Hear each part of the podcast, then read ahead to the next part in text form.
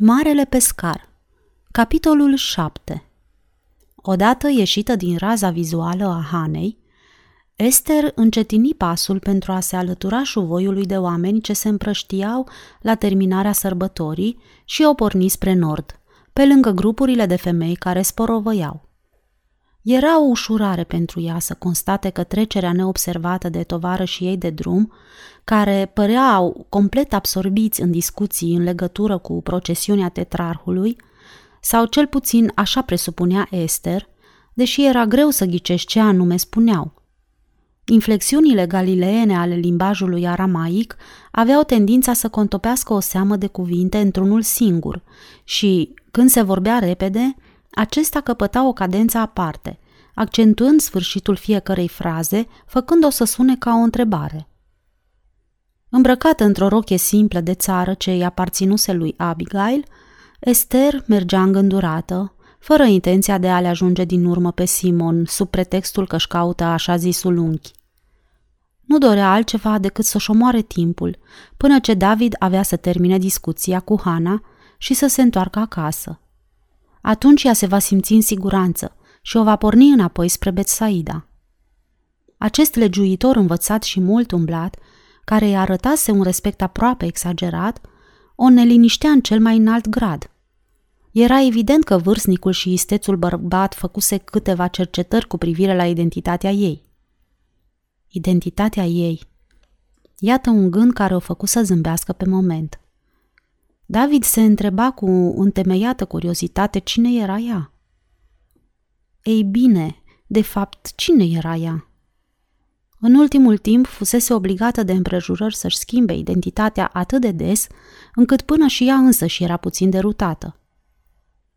E uluitor, cugeta Esther. Ce-i poate trece prin minte omului dacă este pus în fața unei situații neprevăzute și este obligat să recurgă la felurite înșelăciuni? Deghizarea cu succes sub înfățișarea unui băiat fusese o treabă riscantă. Nu e suficient să pretinzi că ești băiat. A-ți tunde părul lung și a îmbrăca veșminte bărbătești este cel mai simplu lucru. Înșelătoria cerea o concentrare serioasă și continuă.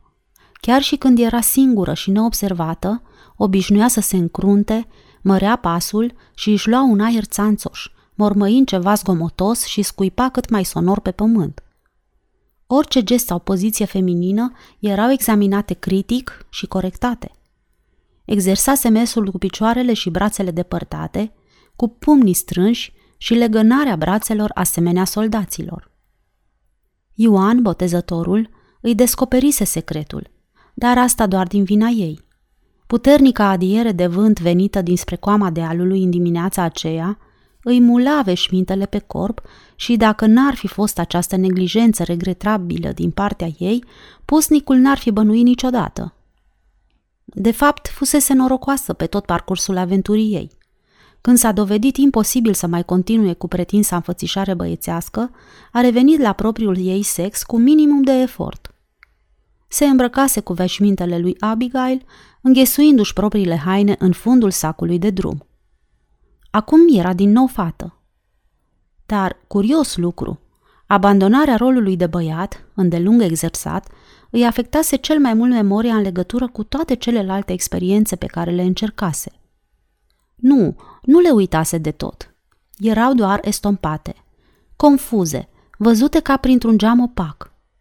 Era o senzație ciudată să fie din nou Esther.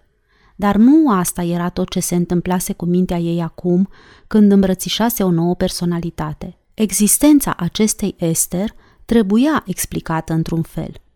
Nu era suficient să înceteze a mai fi un băiat fugar de cămile.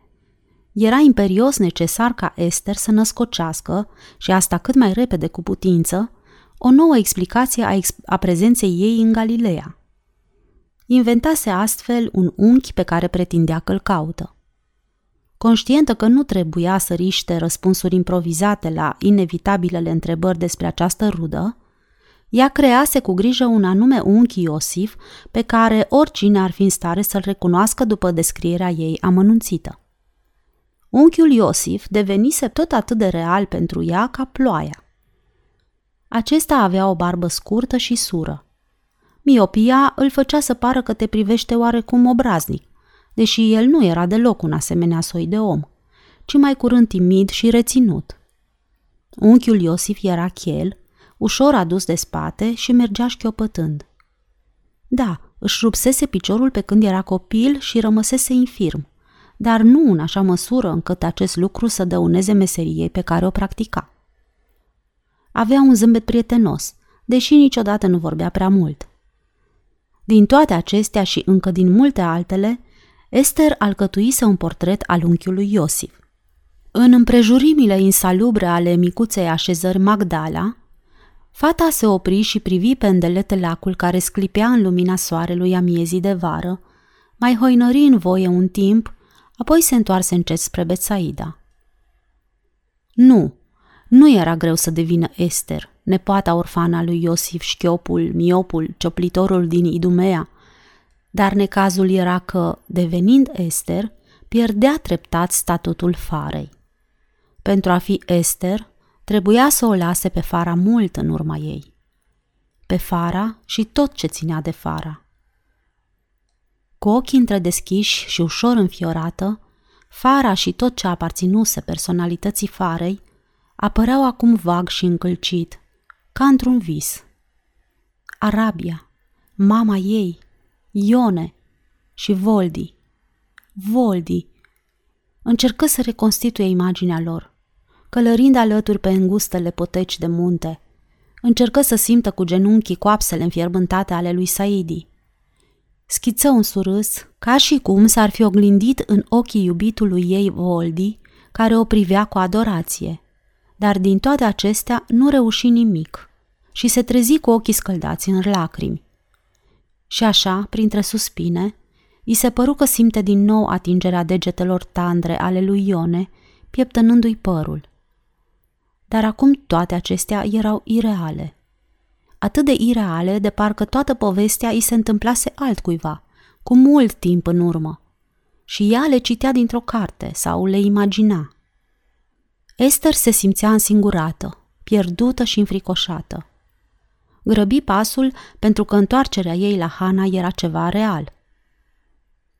Pentru prima oară în viața ei se gândea serios la efectele permanente ale autoînșelăciunii. Aparent, îi putea înșela pe alții fără a le pricinui necazuri, dar odată ce ajungeai să-ți înșiri tu însuți minciuni despre tine, era în primejdie să-ți pierzi propria identitate.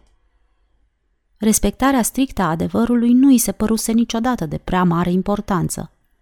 Minciunile nu aveau cine știe ce însemnătate, afară doar dacă, desigur, nu lezau pe cineva. Arabia nu fusese niciodată foarte scrupuloasă în rostirea adevărului, dar nici iudeii nu se remarcau printr-o grijă excesivă față de adevăr. Cum putea cineva face vreo afacere dacă voia să se țină de adevăr? Esther își amintea că exista o poruncă iudaică, înscrisă în vechiul cod de legi, prin care se pedepsea crima de mărturie falsă împotriva unui vecin. Însă nelegiuirea avea prea puțină legătură, dacă avea, cu rostirea unui neadevăr inventat pentru a face o vânzare sau pentru a salva pe cineva dintr-o încurcătură. Astăzi părea că adevărul devenise nu numai o formă de proprietate, dar că și asta era încă și mai important, se putea ajunge la sinucidere din cauza unei lungi și continue autoînșelăciuni. Hana se arătă peste măsură de bucuroasă de întoarcerea Esterei și profund mișcată de gestul ei spontan când fata o îmbrățișă cu o sinceră afecțiune. Am o veste bună pentru tine, draga mea!" exclamă ea. Maestrul David ne-a invitat să mergem să-i vedem grădina. Dacă vrem, în după amiaza asta. Spre ușurarea și satisfacția ei, deoarece Hana se aștepta la oarecare împotrivire, Esther consimți îndată. Părea într-adevăr încântată de invitație. O oră mai devreme, ea ar fi inventat o scuză. După sosirea lor pe întinsele pământuri ale lui David și după ce schimbară salutările de rigoare, Deborah, o fată bătrână, înaltă și uscățivă de 50 de ani sau puțin peste, îi propuse Hanei pe neașteptate să o însoțească la o plimbare prin grădină, să vadă ce-a mai rămas din florile toamnei, deși tonul ei aspru sugera că sezonul e prea înaintat pentru asta și că, oricum, ideea nu-i aparține. Invitația laconică, atât de accentuată la adresa Hanei, confirmă presupunerea Esterei că David premeditase o întâlnire cu ea între patru ochi. Încruntarea lui jenată indică cum că sora lui ar fi putut da dovadă de mai mult tact în această complicitate. Esther, pentru a nu fi considerată prea naivă ca să înțeleagă toată manevra, îl străfulgera cu privirea și adresă un zâmbet răutăcios. David îi răspunse cu o ridicare din numeri, țuguindu-și buzele.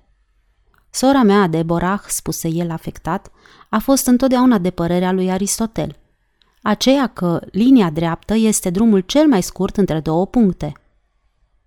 Și cea mai sigură, adăugă Esther prompt, de parcă renunțase la toate ocolișurile. El îi căută privirea pentru a se asigura de sinceritatea ei și îi zâmbi în semn de apreciere pentru hotărârea de a dezarma. Urmăriră femeile care se depărtau, apoi David o luă ușor de braț și o conduse în parcul bine întreținut, unde se afla o mare varietate de arbori, mulți necunoscuți fetei. Pentru a spune ceva, Esther remarcă degajat că îi se pare ciudat să-i vadă crescând aici. Tatăl meu, răspunse David, călătorea adesea în țări străine. Îl interesau mult arborii. Nu mulți dintre ei sunt originari din Galileea. El se opri permițându-i să-i privească în voie și întrebă pe un ton poate prea nepăsător dacă și în Idumea cresc unii din acești copaci. Ea se încruntă neliniștită. Eu nu știu nimic despre Idumea, domnule. Duritatea neașteptată din glasul ei aducea reproș pentru că simțea că David încearcă să întindă o cursă. Continuă el să joace necinstit? Luat oarecum prin surprindere de iritarea fetei, David mai făcu o nouă greșeală când își ceru scuze că nu fusese corect informat. Credeam că ești din Idumea, răspunse el. Ba nu credeai, maestre David, exclamă Esther, acum vizibil enervată. De ce nu vrei să fim cinstiți unul cu altul? De asta mi-ai cerut să vin aici? Speram că pot avea încredere în dumneata și n-ai făcut altceva decât să-mi îngreunezi situația, acum când am nevoie de sfatul și prietenia dumitale. Sunt singură și părăsită. El îi indică o banchetă la capătul aleii, unde se așezară amândoi. Iartă-mă, copila mea, spuse el cu blândețe. Acum povestește-mi exact atât cât dorești să aflu eu și îți voi respecta întru totul taina. Aș scurta-o dacă mi-ai spune cât de mult știi din povestea mea. David încuvință și început să-și depene amintirile în legătură cu fapte petrecute cu circa 18 ani în urmă, pe când studia la Atena.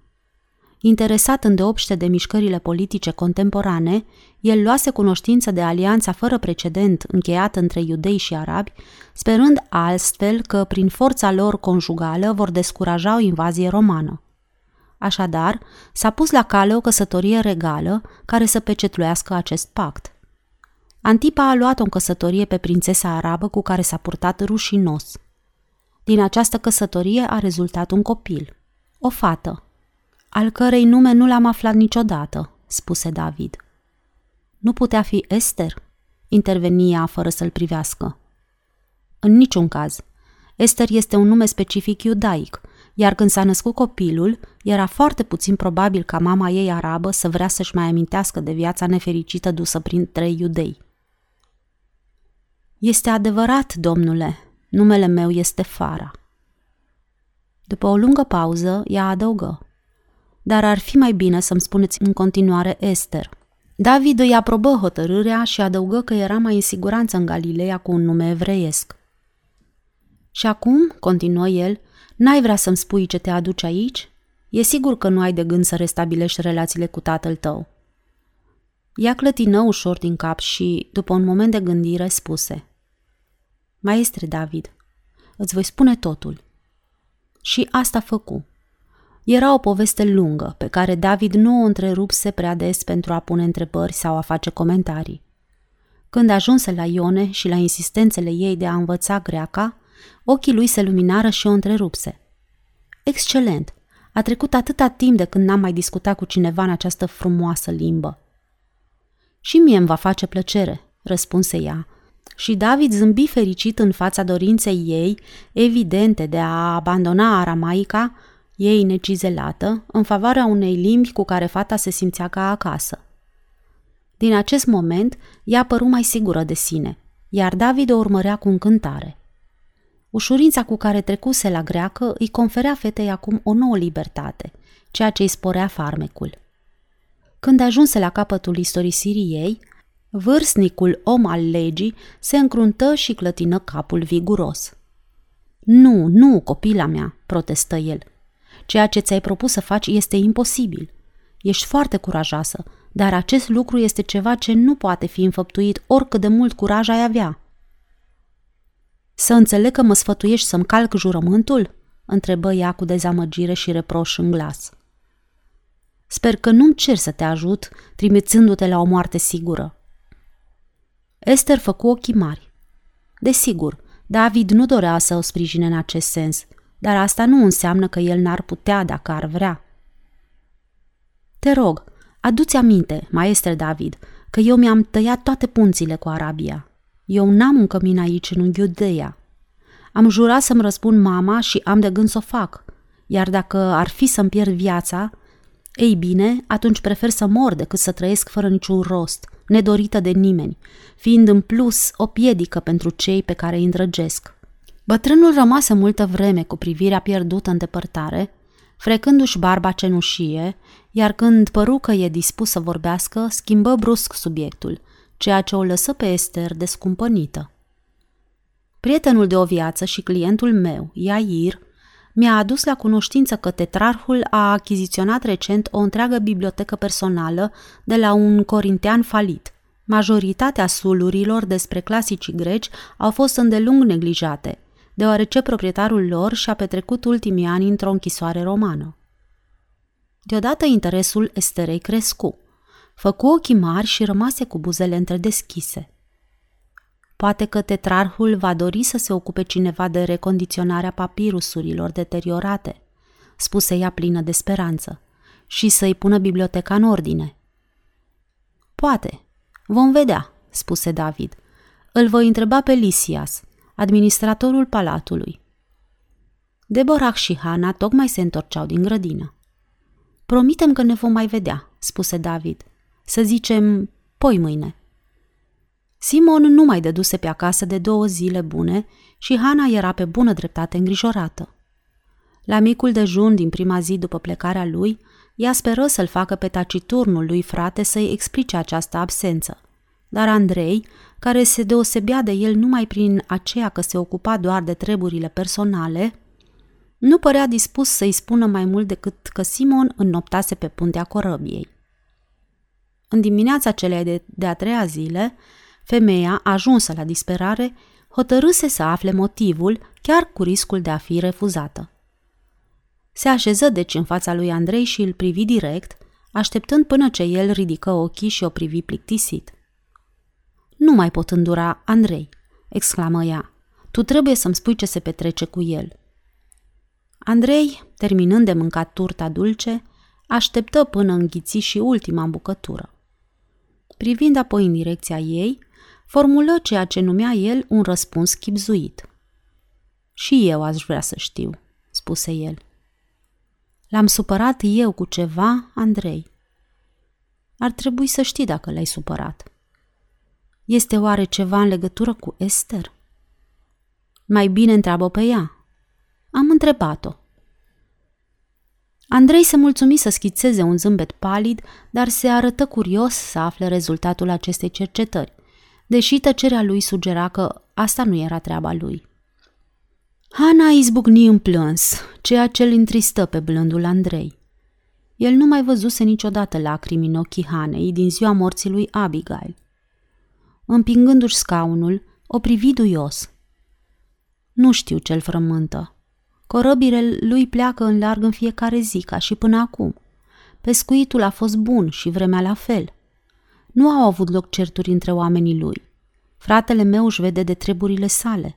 Vorbește puțin cu fiecare, dar el nu mai este același. îl frământă ceva. Și tu nu știi ce anume? insistă Hana, când Andrei își termină surprinzător de lunga expunere. Nu. El n-a spus nimic și nici eu nu l-am întrebat. De ce nu l-ai întrebat? Nu am obiceiul să descos lumea despre ce gândește.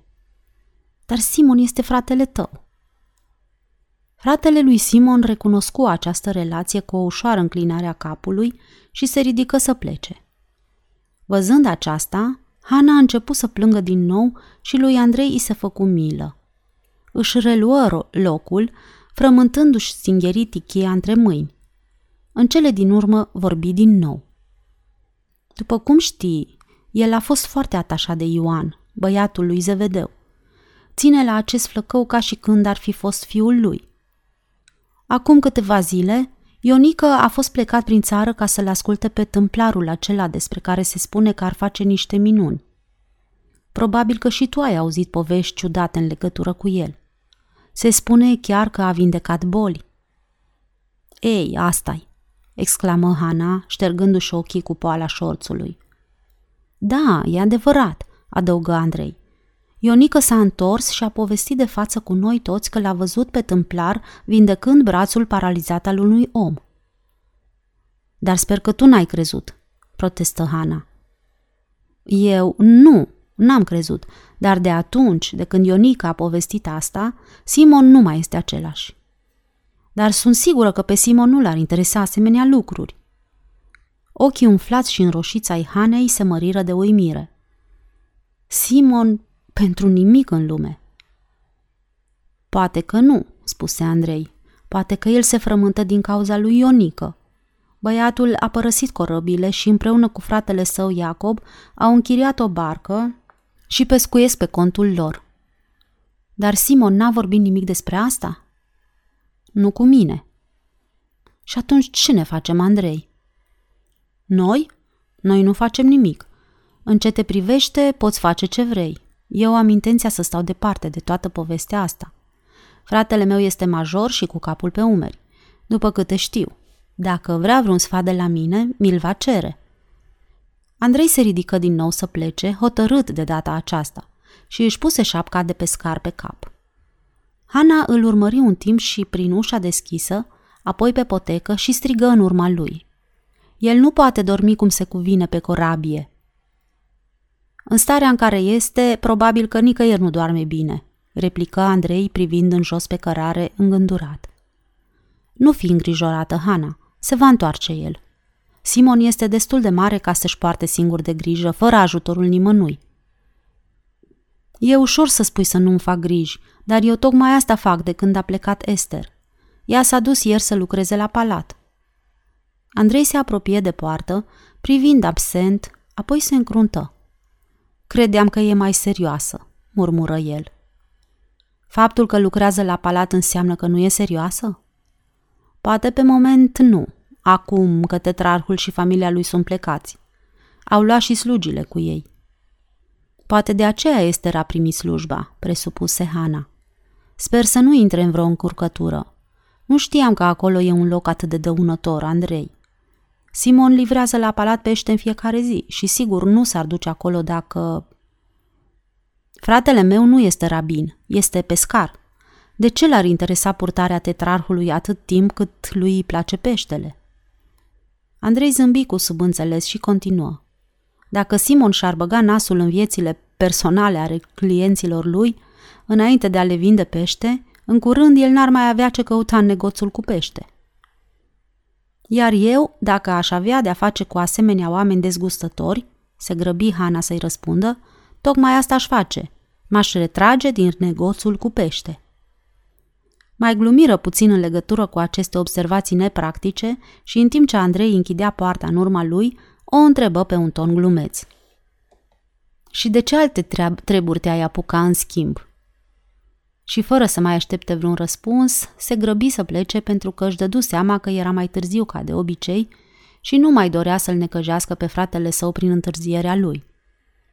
După ce dădu ultimele instrucțiuni, tânărului Samuel, care rămăsese de cart, Simon se pregăti să plece, deși zorile de-abia mijiseră. Am de gând să lipsesc toată ziua, anunță el.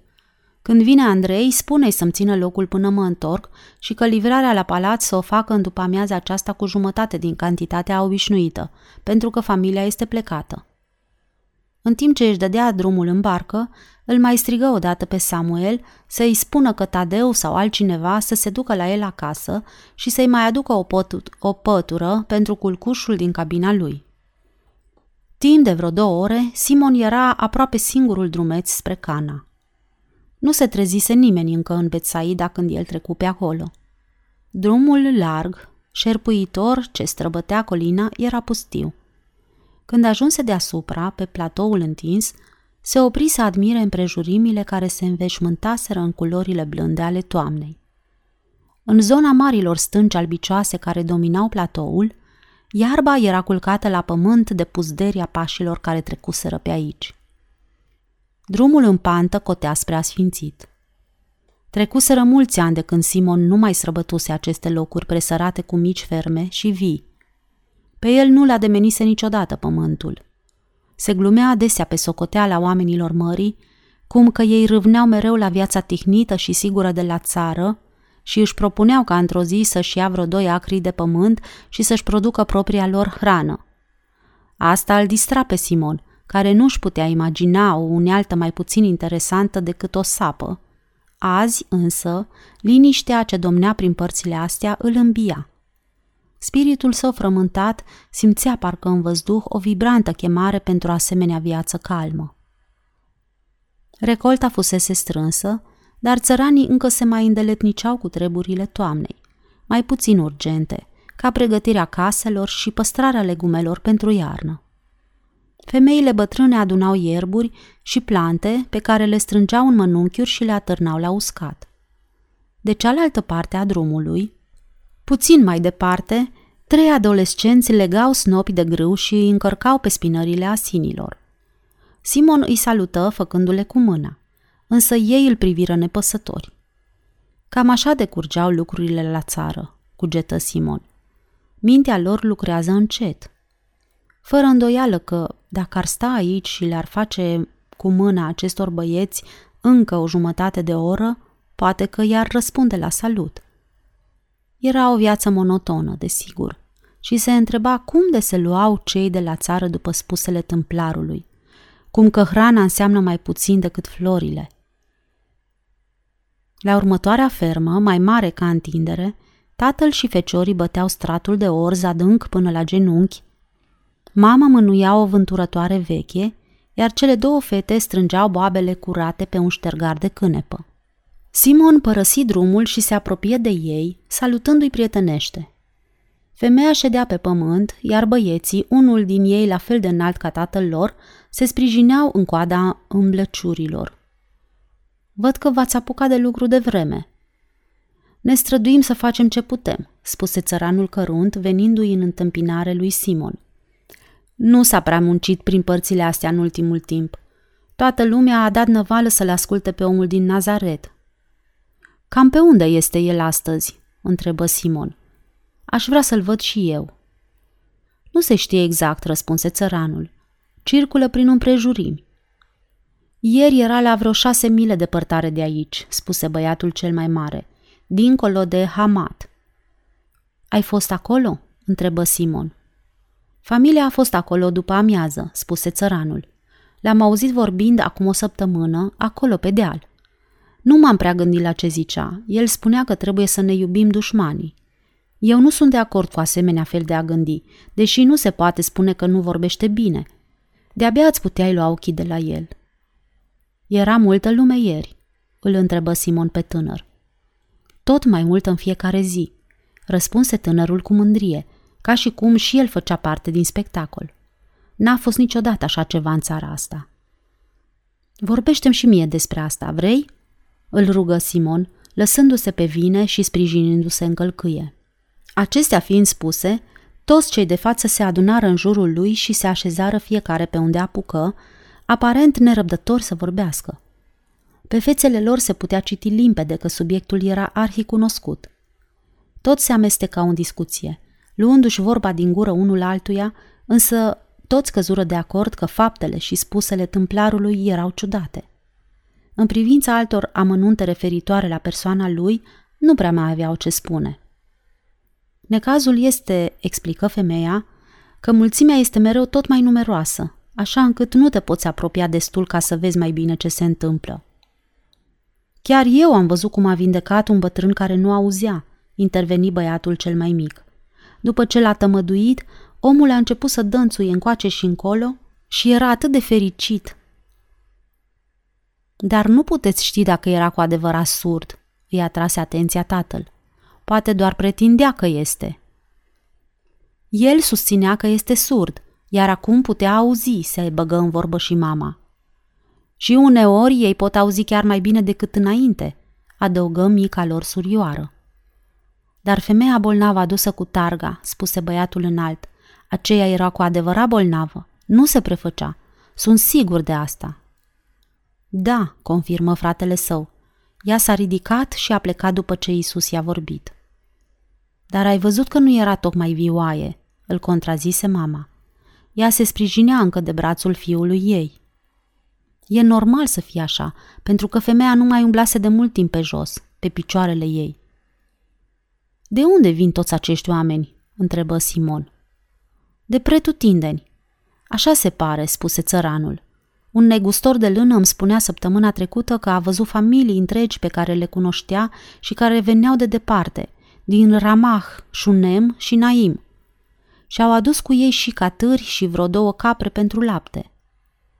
E multă lume și din Nazaret, presupuse Simon, dacă el trăiește acolo. Nu, și asta e foarte ciudat, răspunse țăranul. Foarte puțin vin din Nazaret. Dacă e așa de mare, ai zice... Poate că oamenii de la el s-au obișnuit cu ciudățenile lui, sugeră băiatul cel mic. Cei de acasă nu prea iau în seamă când vecinii lor fac ceva deosebit, când cioplesc lemnul cu măiestrie sau când țesc covoare cu iscusință, când cântă frumos, spuse mama. Ei gândesc că dacă omul cu pricina a crescut împreună cu ei, nu poate fi mare lucru de capul lui. Da, asta e, conchise capul familiei. Mulți oameni de la țară habar n-au ce se petrece în jurul lor și se dau un vânt după ceea ce se întâmplă în Betsaida, iar cei din Betsaida râd de orașul lor și invidiază pe cei din Cana. Și Simon râse și spuse că și el crede că lumea din Cana socotește că totul în Ierihon este mai interesant, în timp ce oamenii din Ierihon tânjesc să vadă lucruri mai interesante la Ierusalim.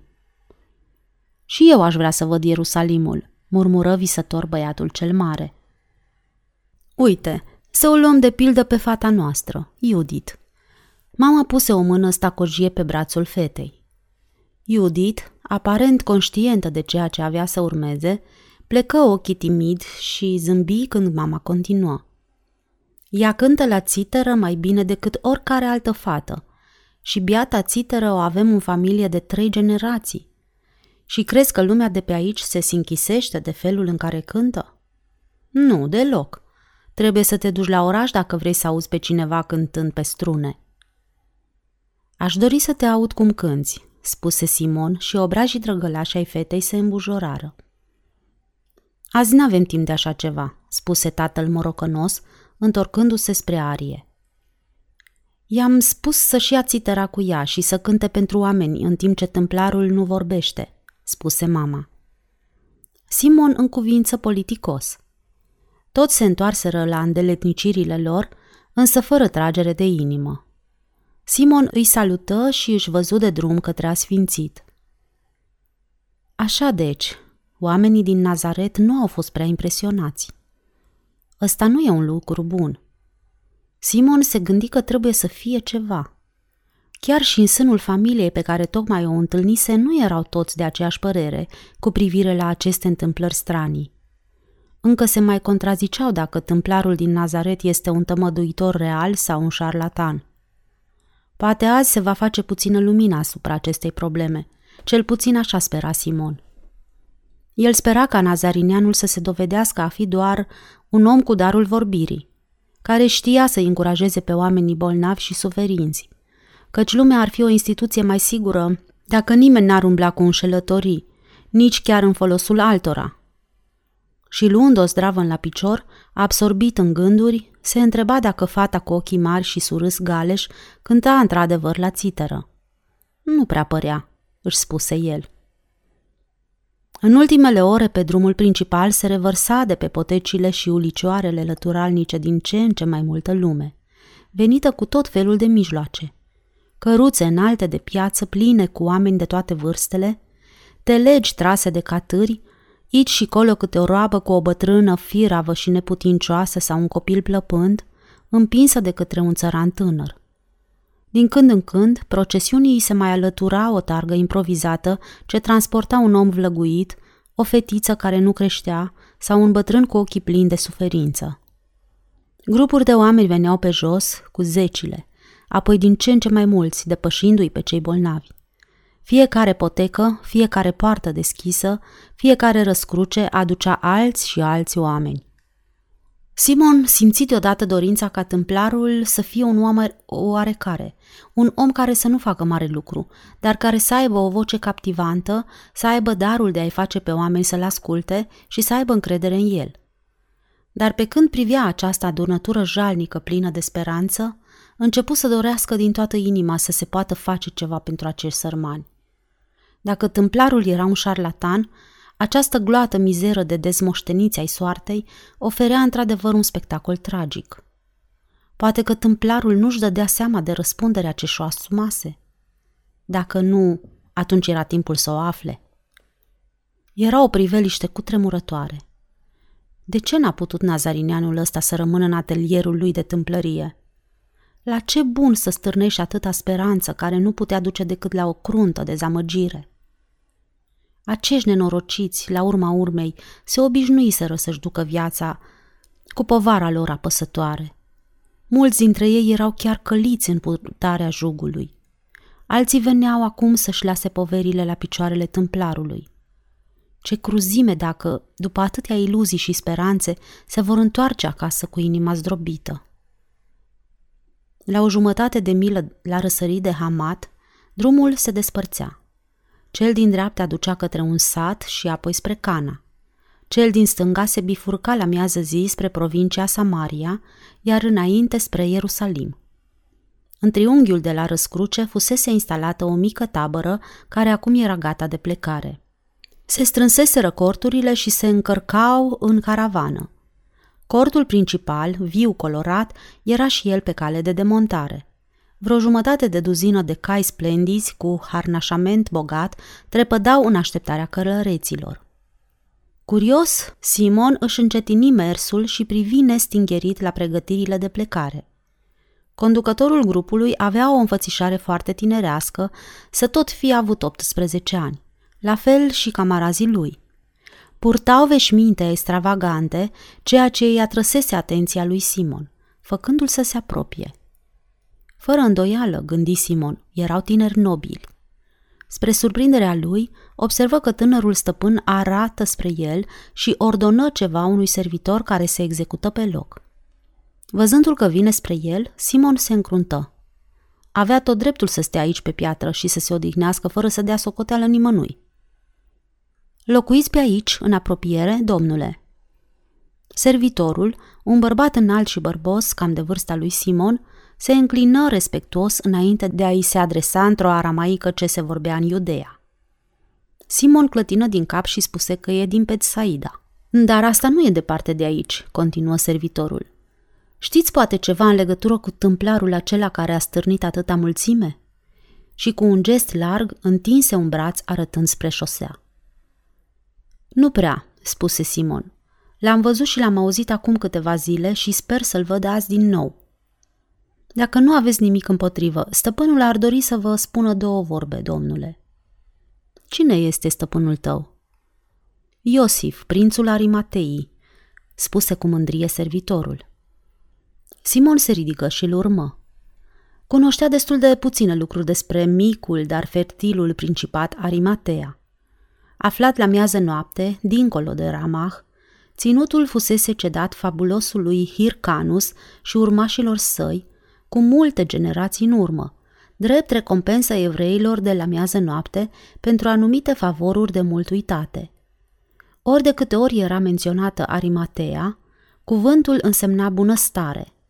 Bogat ca un arimatean era o expresie banală pe care galileenii o foloseau fără a-i da mai multă atenție decât oricărei alte expresii similare, ca de exemplu șmecher ca un arab sau înțelept ca un șarpe. Frumosul cord era acum demontat, iar slugile care mișunau îl strângeau cu grijă. Caravana se îndrepta spre drumul care ducea la Ierusalim. Tânărul prinț stătea alături de calul său alb, discutând animat cu prietenii lui. Era un tânăr frumos, cu un zâmbet ce părea că nu-l părăsește niciodată, într-o ținută elegantă. Simon fu îndată cucerit de persoana tânărului și acceptă să stea de vorbă. Cerându-i respectos și curtenitor să aștepte, servitorul se apropie de stăpânul său și îi spuse ceva în șoaptă, apoi îi făcu semn lui Simon, care înaintă oarecum neîncrezător, scoțându-și tichia. Prietene, spuse prințul, privind în sus la statura impozantă a Galileanului, care îi depășea pe mulți dintre ei. Vreau să aflu câte ceva despre această gloată adunată și despre omul care se spune că vindecă. Se vorbește că el se adresează unor mulțimi de oameni și îi vindecă pe unii. Observând statura dumitale, m-am gândit că asta te-a ajutat să-l vezi și să-l auzi mai bine. V-aș putea spune mai multe, domnule, spuse Simon. L-am auzit vorbind. Are un glas ciudat și lumea se agață de vorbele lui ca un marinar de o frânghie pe vreme de furtună. Bine, aprobă prințul privindu-și prietenii. Omul are ceva imaginație. Apoi, întorcându-se spre Simon, întrebă. Poate și dumneata ești marinar. Pescar, domnule, zâmbi ușor Simon și continuă. Indiferent de ceea ce se spune despre el, oamenii de-abia mai respiră de teamă să nu piardă ceva, deși nu sunt decât niște vorbe simple. Ca de pildă? întrebă prințul cu vădit interes. El vrea ca oamenii să fie buni unii cu alții. asta e tot, spuse Simon. Fiecare trebuie să fie îngăduitor cu celălalt și să se ajute între ei, de la mic la mare și de la sărac la...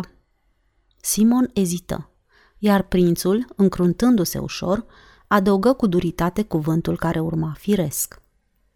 Era clar că îl deranjase și, pe un ton provocator, continuă. Așa deci, individul încearcă să-i atâțe pe oameni. Toți trebuie să fie generoși, nu-i așa? Săracul este la fel de bun ca și un prinț. Nu asta a vrut să spună? Nu, dacă am auzit eu bine, înălțimea voastră. În glasul lui Simon era acum o undă de demnitate înnăbușită și se încruntă mai tare. Nu-i plăcut tonul arogant al acestui tânăr răsfățat. La urma urmei, nu el avusese inițiativa discuției și nici nu se afla aici în fața unei judecăți. Din potrivă, continuă el cu curaj. Tâmplarul vrea pace între oameni. Dacă un om este rău tratat de semenii sau opresorii lui, acesta trebuie să-și găsească fericirea și pacea în el însuși. O gândire înțeleaptă, replică prințul sarcastic, deși se domolise într-o oarecare măsură. Și ce trebuie să facă un om ca să-și găsească fericirea în interiorul său? Nu trebuie să se frământe pentru lucruri pe care nu le are, explică Simon, și să acorde mai puțină importanță celor pe care le are. Astfel, el se va elibera de grija că hoții îi vor fura puținele bunuri pe care le posedă. Și după ce omul spune toate astea, șuieră prințul printre dinți, presupun că el trece prin mulțime cu tichia și strânge bani pentru că îi sfătuiește pe oameni să nu posede nimic. Toți chicotiră pe seama glumei cinice a prințului, în afară de Simon, care adăugă cu calm. El nu are tichie, înălțimea voastră. După ce Simon coloră puțin discuția cu o sinceritate dezarmantă, urmă un moment de tăcere stânjenitor. Dar cu faptele acelea ciudate, întrebă prințul, care e adevărul? Există mai multe păreri, domnule, spuse Simon. Unii pretind că au văzut înfăptuindu-se minuni, alții încearcă să le explice și mai există unii care le pun la îndoială.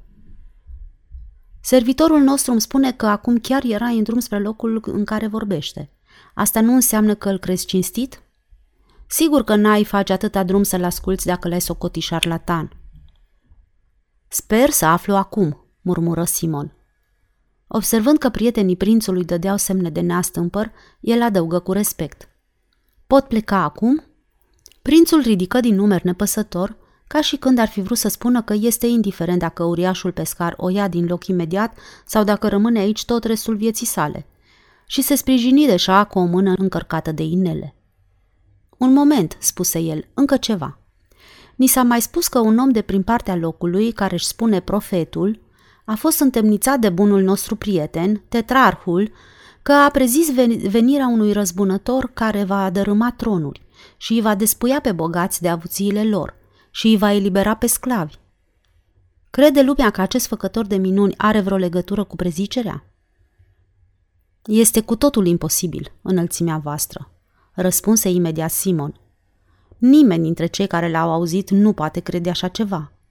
După câte am aflat, tâmplarul nu are nimic cu bogații, deși părerea mea este că îi compătimește. Îi compătimește? exclamă prințul în timp ce ceilalți din suita lui se priveau uluiți. Ce impertinență! Drept cine se crede acest cerșetor ca să-i compătimească pe bogați? Simon nu îndrăzni să comenteze imediat această observație meschină, dar făcu o strâmbătură zâmbind batjocoritor. Prințul îi observă imediat iritarea și ținu să-l admonesteze cu același aer sarcastic. Dacă nu te deranjează, ia spune prietene, tu însuți ce simți față de bogați? Tu nu arăți a om care să posede avuții. Spune-mi adevărul, și tu îi compătimești pe bogați? Dojana prințului îl aduse pe Simon în pragul furiei, dar se strădui să se controleze și răspunse. Nu, înălțimea voastră, eu nu-i compătimesc, spuse Simon fără teamă, privind drept în ochii tânărului. Eu îi invidiez, așa precum se așteaptă ei. Mă uit printre gardurile lor înalte și mă tânguiesc că nu am și eu bogățiile lor, pentru că știu că asta le place. Glasul lui Simon era tăios ca un bici și continuă cu curaj. Ori de câte ori noi, săracii, încetăm să-i pismuim pe bogați, suntem pedepsiți pentru că îi lipsim de cea mai mare satisfacție a lor. Prințul încălecă furios și ridicându-se în scări strigă. Asta e cea mai mare nerușinare rostită vreodată în prezența noastră. Bine, mormăi Simon morocănos, voi mi-ați cerut-o. În țara noastră, pescarule, pentru asta ai primit 30 de lovituri de bici. La fel și în țara mea, ripostă Simon și pentru că nu mai avea ce pierde, adăugă. Mi s-a spus că cei mai mari sunt la fel peste tot. Ei plătesc adevărul cu lovituri de bici. Hai, pleacă din calea mea, strigă prințul ridicând în aer cravașa. Însă prietenul său îi puse mâna pe braț, oprindu-l. Nu, nu, Iosif, hai mai bine să plecăm. Prințul dădu furios pinte în calului și amândoi porniră în grabă. Clocotind de indignare, Simon îi urmări pe tineri cu privirea până ce dispărură, depărtându-se în galop. Nu simțise niciodată un dispreț mai mare pentru o creatură. Prințul ăsta îngânfat era curajos în tovărășia prietenilor lui și a câtorva gărzi înarmate. Dacă ar fi fost singur, ar fi fost blând ca un mielușel. Simon ar fi dorit să-l aibă pe prinț în mâna lui măcar pentru câteva momente. Nu, nu i-ar fi făcut nimic rău, L-ar fi apucat doar puțin de frumoșii lui cârlionți pe acest flăcău insolent, l-ar fi priponit de bordura vechiului puț și i-ar fi dat o bătaie zdravănă pe care ar fi trebuit să o primească mai devreme. Simon era profund mâhnit. Nu avusese niciodată obiceiul să râvnească la bunurile sau privilegiile altora. El nu avea nimic împotriva bogaților. Acum însă îi disprețuia. Pe toți, fără excepție. Toți erau la fel – la naiba cu ei, cu toții. Mergea alene pe drumul care ducea către Hamat, unde îi întâlni pe pelerini. Privind peste câmpie în direcția Ierusalimului, el observă că grupul prințului se oprise și tinerii discutau între ei cu suflețire. După o dezbatere destul de lungă, reveniră în galop la răscrucea aglomerată, unde oamenii se dădeau în lături, țipând speriați pentru că veselul grup de călăreți gonea nebunește, dând iama în masa compactă a gloatei.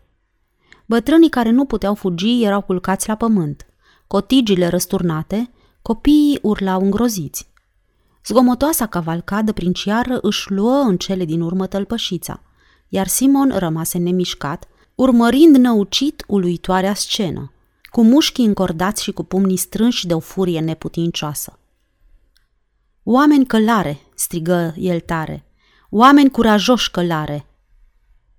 Satul adormit, Hamat, se dezvoltase și se extinsese în ultima vreme, devenind un oraș cu 5.000 de locuitori și populația încă mai sporea. Furnicarul mulțimii se adunase pe un teren dezgolit de pe care recolta fusese strânsă de curând, nu departe de drumul principal ce ducea spre miază noapte, în jurul mulțimii masate în grupuri compacte, mișunau vânzători purtând coșuri mari cu pește afumat, chifle din făină de grâu și orz, dulciuri și smochine uscate pe care băzâiau muștele, dar care își aveau clienții lor printre cei de la marginea gloatei, care se aflau prea departe de punctul de intrare pentru a vedea ce se întâmplă.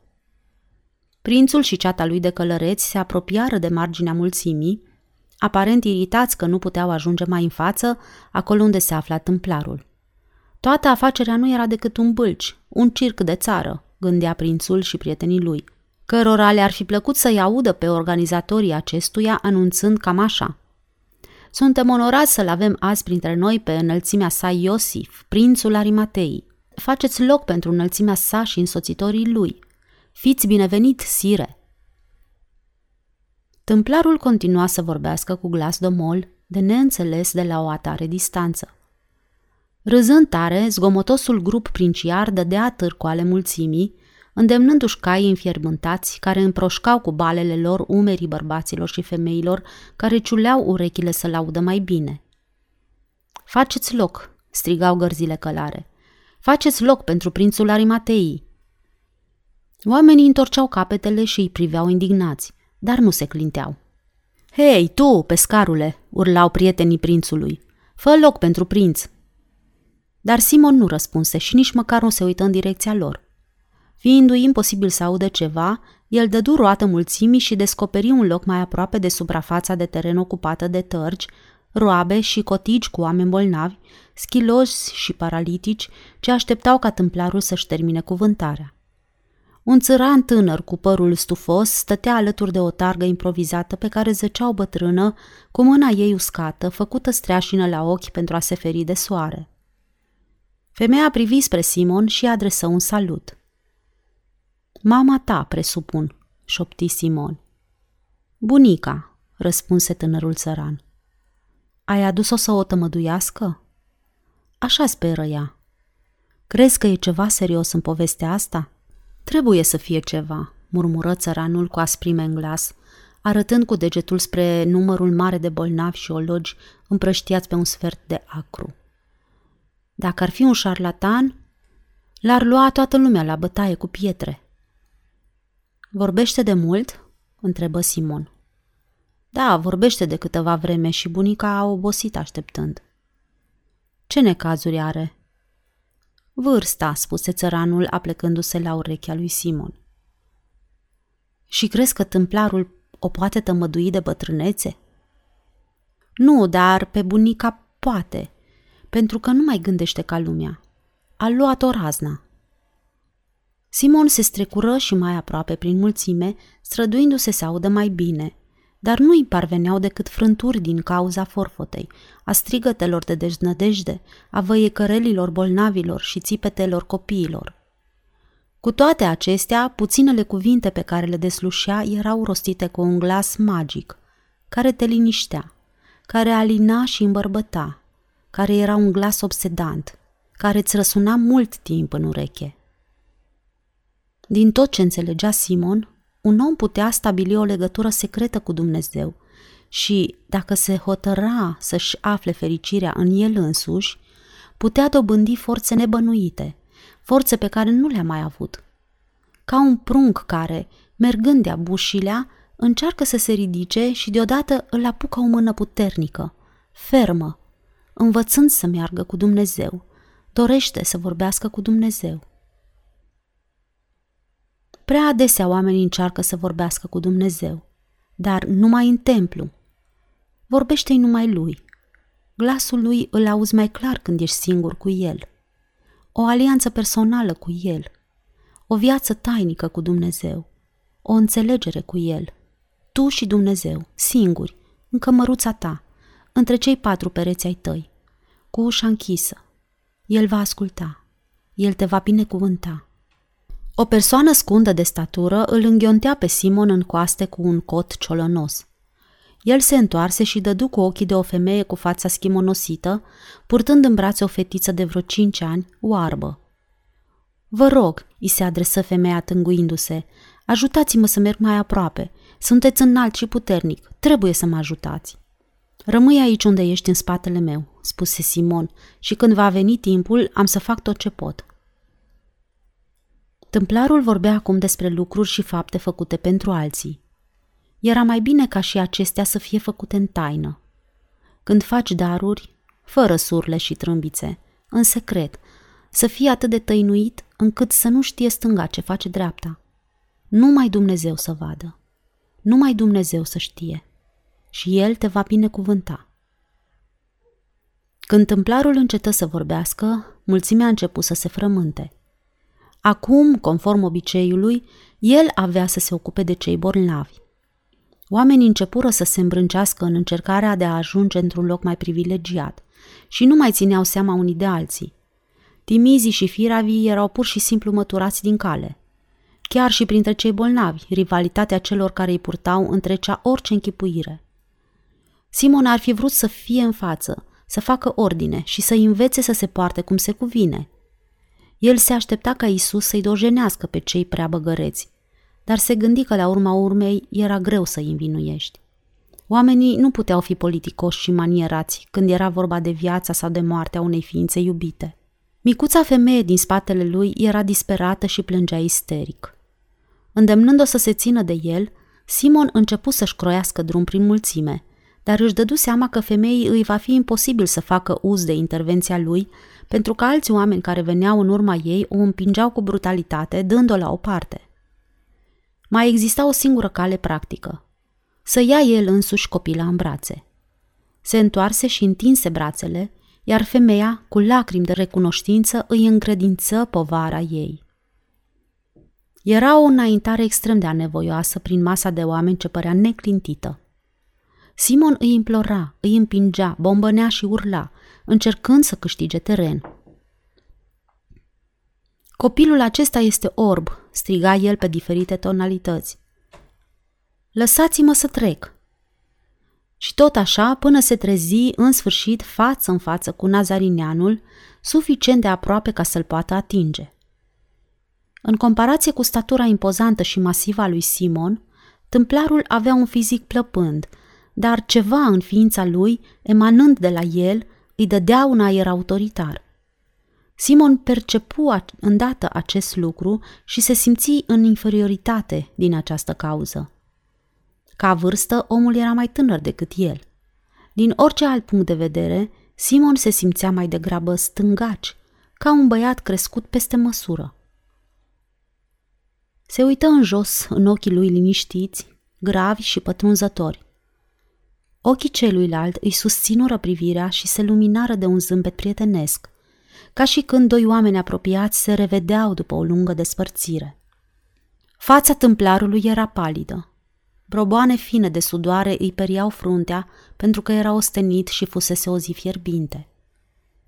Când Isus puse mâna ușor pe ochii copilului, avea atâta blândețe încât gestul lui păru adevărată mângâiere – Copila era speriată de atâta zarvă în jurul ei și stătea rigidă, cu pumnii ei micuți strânși la piept, ca și când ar fi vrut să se apere de lovituri. De la atingerea lui Isus, ea se relaxă și în ochii ei apăru o licărire de ușurare și încredere. Pentru un moment, însuși Simon își simți ochii încetoșați când observă că Isus își pusese mâna pe brațul său. Era o senzație stranie – și pricepu îndată de ce copila se liniștise și îi dispăruse brusc teama. Isus se ruga. Închisese ochii și se ruga încet, aproape în șoaptă. Ruga lui era adresată tatălui său, ca și când amândoi ar fi fost aproape, într-un loc tainic. Îl ruga încrezător pe tatăl său să-i dea vederea acestui copil nevinovat. Apoi, Aici glasul său căpătă o nuanță de tristețe și de dorință înflăcărată, îl imploră în rugăciune pe tatăl său ca toți oamenii de pretutindeni care bâșbâie în întuneric să găsească lumina strălucitoare a dragostei tatălui. După care, și aceasta l-a mișcat profund pe Simon, s-a rugat pentru toți cei ce îi vor călăuzi pe orbi astăzi și în zilele ce vor urma spre lumina veșnică. Simon gândea că nu va putea suporta momentul atunci când se va întâmpla. Trase puternic aer în piept și își înnăbuși un suspin. Lucrul de necrezut se înfăptuise sub ochii lui. De neînchipuit, dar se întâmplase. Isus își retrase mâna ușor de pe ochii copilului și îi atinse apoi cu vârfurile degetelor mici cârlionți de pe fruntea transpirată. Încet, fetița ridică ochii mirați, îi fixă întrai lui și zâmbi. Întoarse apoi capul și privi la fel de mirată fața lui Simon, văzând ochii lăcrimața lui Simon, izbucni și ea în plâns. Isus se întoarse să vorbească acum unui om sprijinit în cârje. Simon zăbovi îndelung până ce se simți în stare să băiguie câteva cuvinte de recunoștință. Privind spre el, Isus dădu din cap și îi surâse prietenos, ca și când ar fi vrut să spună că îi înțelege stinghereala. Un murmur de uimire și consternare străbătu mulțimea, în timp ce Simon se întorcea cu copilul pe care îl ținea strâns în brațe. Fetița mai plângea încă, speriată de larma din jur. Mama ei striga cu glas ascuțit. E copilul meu! Oh, lăsați-mă să ajung la copilașul meu! Până ce în sfârșit se făcu auzită, dar era în continuare împinsă, îmbrâncită, aproape purtată pe sus de lumea zguduită de emoție. Era prea istovită ca să-i mai mulțumească lui Simon, fie și cu un surâs, când acesta puse copila în brațele ei lacome. Copleșit încă de emoția vie pe care o resimțise în prezența lui Isus și cu ochii scăldați în lacrimi, Simon își făcu drum a nevoie prin șuvoiul mulțimii, apoi se opri și rămase neclintit pe vârfuri, cu respirația întretăiată, în așteptarea unei alte minuni, când simți o mână apucându-l de mânecă. Se întoarse și dădu cu ochii de fața albă, transfigurată a prințului Arimatei. Spune-mi, pescarule, îi ceru prințul pe un ton autoritar. Era copilul cu adevărat orb? Oh, înălțimea voastră! Era cu desăvârșire oarbă și acum poate vedea. Prințul îl își făcase pe Simon de mânecă, cerându-i insistent, cu ochii tulburi, să-i mai dea și alte amănunte. Simon era însă prea tulburat să mai poată spune ceva, așa încât se dădu la o parte din calea lui și porni spre marginea mulțimii pentru a putea ajunge la drumul mare. Mergea ca prin vis, ca unul care dintr-o dată se transportase într-o altă lume. O ciudată siguranță de sine pusese stăpânire pe el și un sentiment curios de pace, care era de-a dreptul peste puterea lui de înțelegere. Sfârșitul capitolului 7